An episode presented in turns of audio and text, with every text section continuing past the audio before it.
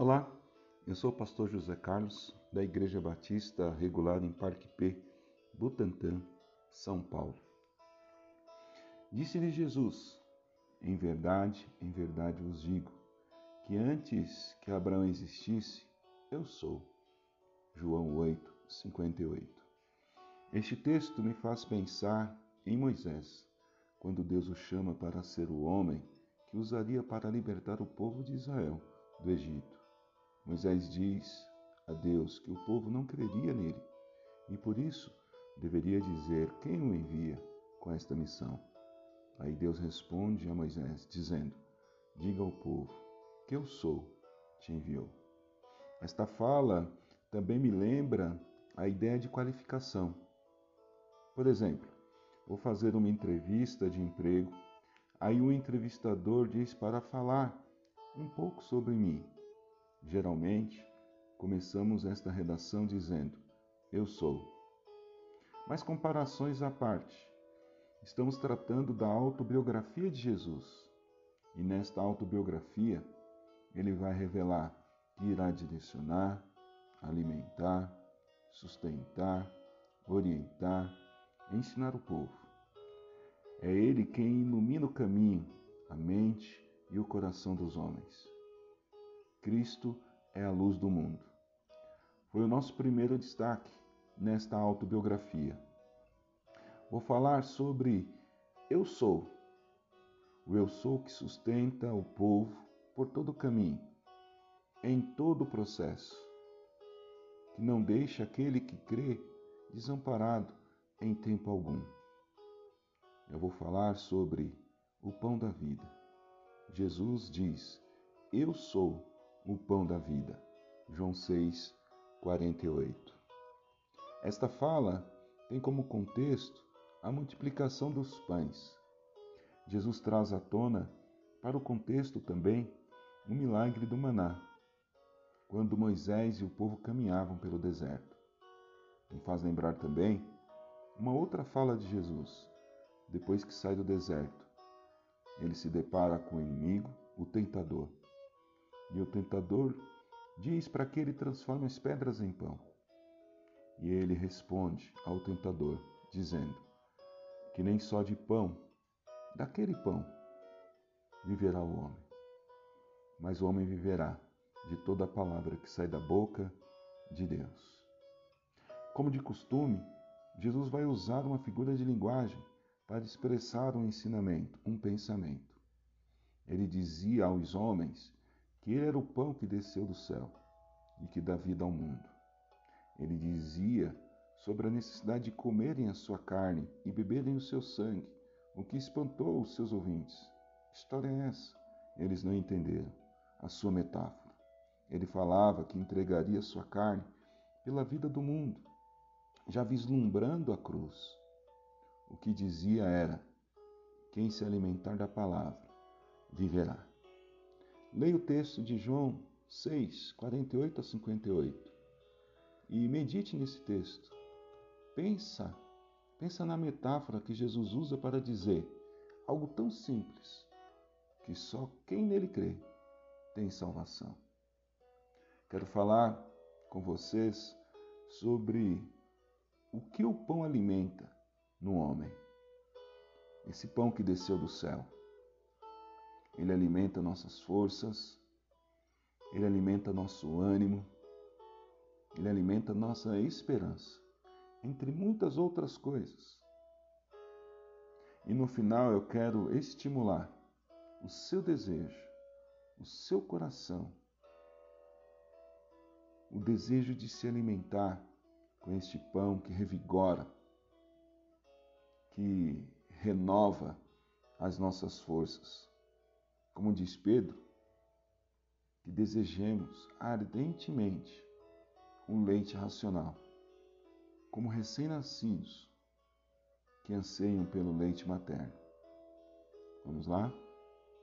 Meu primeiro tópico é o pão que alimenta, que revigora a força do homem. Quando estamos famintos, nos enfraquecemos tem até doenças envolvendo distúrbios alimentares, doenças graves, como a anorexia, por exemplo. O fato é que a falta de alimento nos debilita, nos enfraquece. Tanto é que o inimigo, o tentador, a primeira coisa que ele oferece a Jesus foi a possibilidade dele saciar a sua fome, por conta de um jejum de 40 dias. Sim, o mestre estava visivelmente enfraquecido, magro, o corpo abatido, com fome, mas não estava enfraquecido espiritualmente e nem emocionalmente. Foram sim 40 dias de comunhão e em jejum, junto ao seu Senhor, seu Pai mas nada que o tirasse do foco, que diminuísse no seu coração o desejo de exaltar e glorificar a Deus. Perceba que Jesus coloca a palavra de Deus como primordial para a subsistência humana. Ele está falando do pão que fortalece nossa alma, nosso espírito, nosso coração é a palavra que sai da boca de Deus. Ela diz que Jesus falava com os homens naquele momento, quando ele dizia que deviam comer da sua carne e beber do seu sangue. Era deste alimento que vem do céu, a palavra, pois ela provê vida fortificada. Quer um energético que vai de verdade revigorar suas forças, sua energia. Não é um Red Bull, é a palavra de Deus é Cristo Jesus, o nosso Salvador. Meu segundo tópico é o ânimo que este pão que desceu do céu dá ao que dele se alimenta. Fico pensando e pasmado como pode, depois de uma experiência incrível, onde Deus manifestou seu poder gloriosamente, Elias fica tão abatido que foge de uma ameaça frágil ante ao que ele havia vivenciado. Não é debalde que o escritor bíblico, Tiago, diz que Elias é um homem sujeito às mesmas paixões que nós. Mas ele fugiu e fugiu para a caverna. E lá na caverna ele ouve a Deus, dizendo: Que fazes aí? Sai desta caverna. Sua resposta a Deus é: Estou tão fraco, debilitado, sozinho, numa luta infeliz. Quero morrer. Que Deus faz? Alimenta Elias com um pão que desceu do céu e diz: Come, porque ainda tem muito para fazer. Sua viagem é longa. E este alimento animou o profeta abatido. Certamente este alimento vai animar a mim e a você.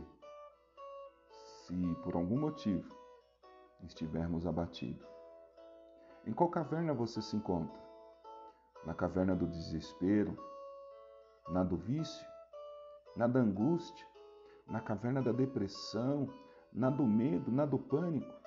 Deus está dizendo para você neste momento: saia dessa caverna, porque ainda tens muito para fazer e Ele te oferece o pão que alimenta o nosso ânimo, que recobra a nossa alegria de viver, assim como Ele alimentou o ânimo de Elias. Ele oferece a Sua palavra, que tem poder para transformar. Como disse Jesus ao tentador: nem só de pão viverá o homem, mas de toda palavra que sai da boca de Deus. E Jesus é essa palavra que sai da boca de Deus.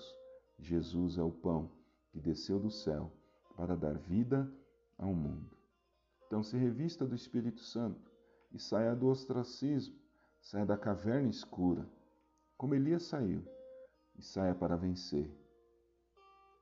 Meu último assunto, meu último tópico, é a esperança que este pão que desceu do céu, Cristo Jesus, traz ao coração dos homens, alimenta em nossos corações. Esteja certo, ainda não chegou o fim. Como diz Mateus, é apenas o princípio das dores. Mas quando falo de esperança, penso logo no que o profeta Jeremias declarou nas suas lamentações. Ele disse: Bom é ter esperança e aguardar em silêncio a salvação que vem do Senhor. Fica claro que ter esperança é algo maravilhoso, bom, ainda mais quando nossa esperança está em Jesus. Aí é incomparável. As dificuldades da vida são enormes. E com o passar dos dias, se não descarregarmos o peso, se não lançarmos as nossas ansiedades sobre Cristo, estas coisas todas vão nos engolir. Tem uma palavra nesta declaração de Jeremias que sempre me chama a atenção, que é aguardar em silêncio a salvação. Passa para mim uma sensação de confiança, de segurança. Isto porque tanto ele como nós sabemos muito bem que Deus não vai nos desamparar e nem vai falhar, porque simplesmente Ele é Deus. Cristo trouxe esperança para uma nação que era escrava, tanto fisicamente quanto espiritualmente escravizada. Cristo trouxe uma perspectiva de salvação, de uma vida de verdade, porque aquela condição na qual eles estavam não era vida. Assim como não é vida também viver segundo os conceitos deste mundo, viver escravo dos preceitos, dos desejos, dos anseios deste mundo. Enfim, em Jesus nós temos esperança de salvação, de uma vida, de uma vida nova, de vida abundante. Em Jesus nós temos a esperança da vida eterna. Então alimente-se, alimente o seu espírito, sua alma, sua mente, seu coração com este pão que desceu do céu para alimentar a nossa força, o nosso ânimo, a nossa esperança. Alimente-se desta palavra, deste pão, e verás o poder de Deus sobre sua vida e a graça de Deus transbordando em seu coração. Como disse o profeta Isaías: Os que esperam no Senhor renovarão as forças Subirão com asas como águias, correrão e não se cansarão, caminharão e não se fatigarão. Que Deus nos abençoe sempre. Que a graça do Senhor seja com todos nós, hoje e sempre.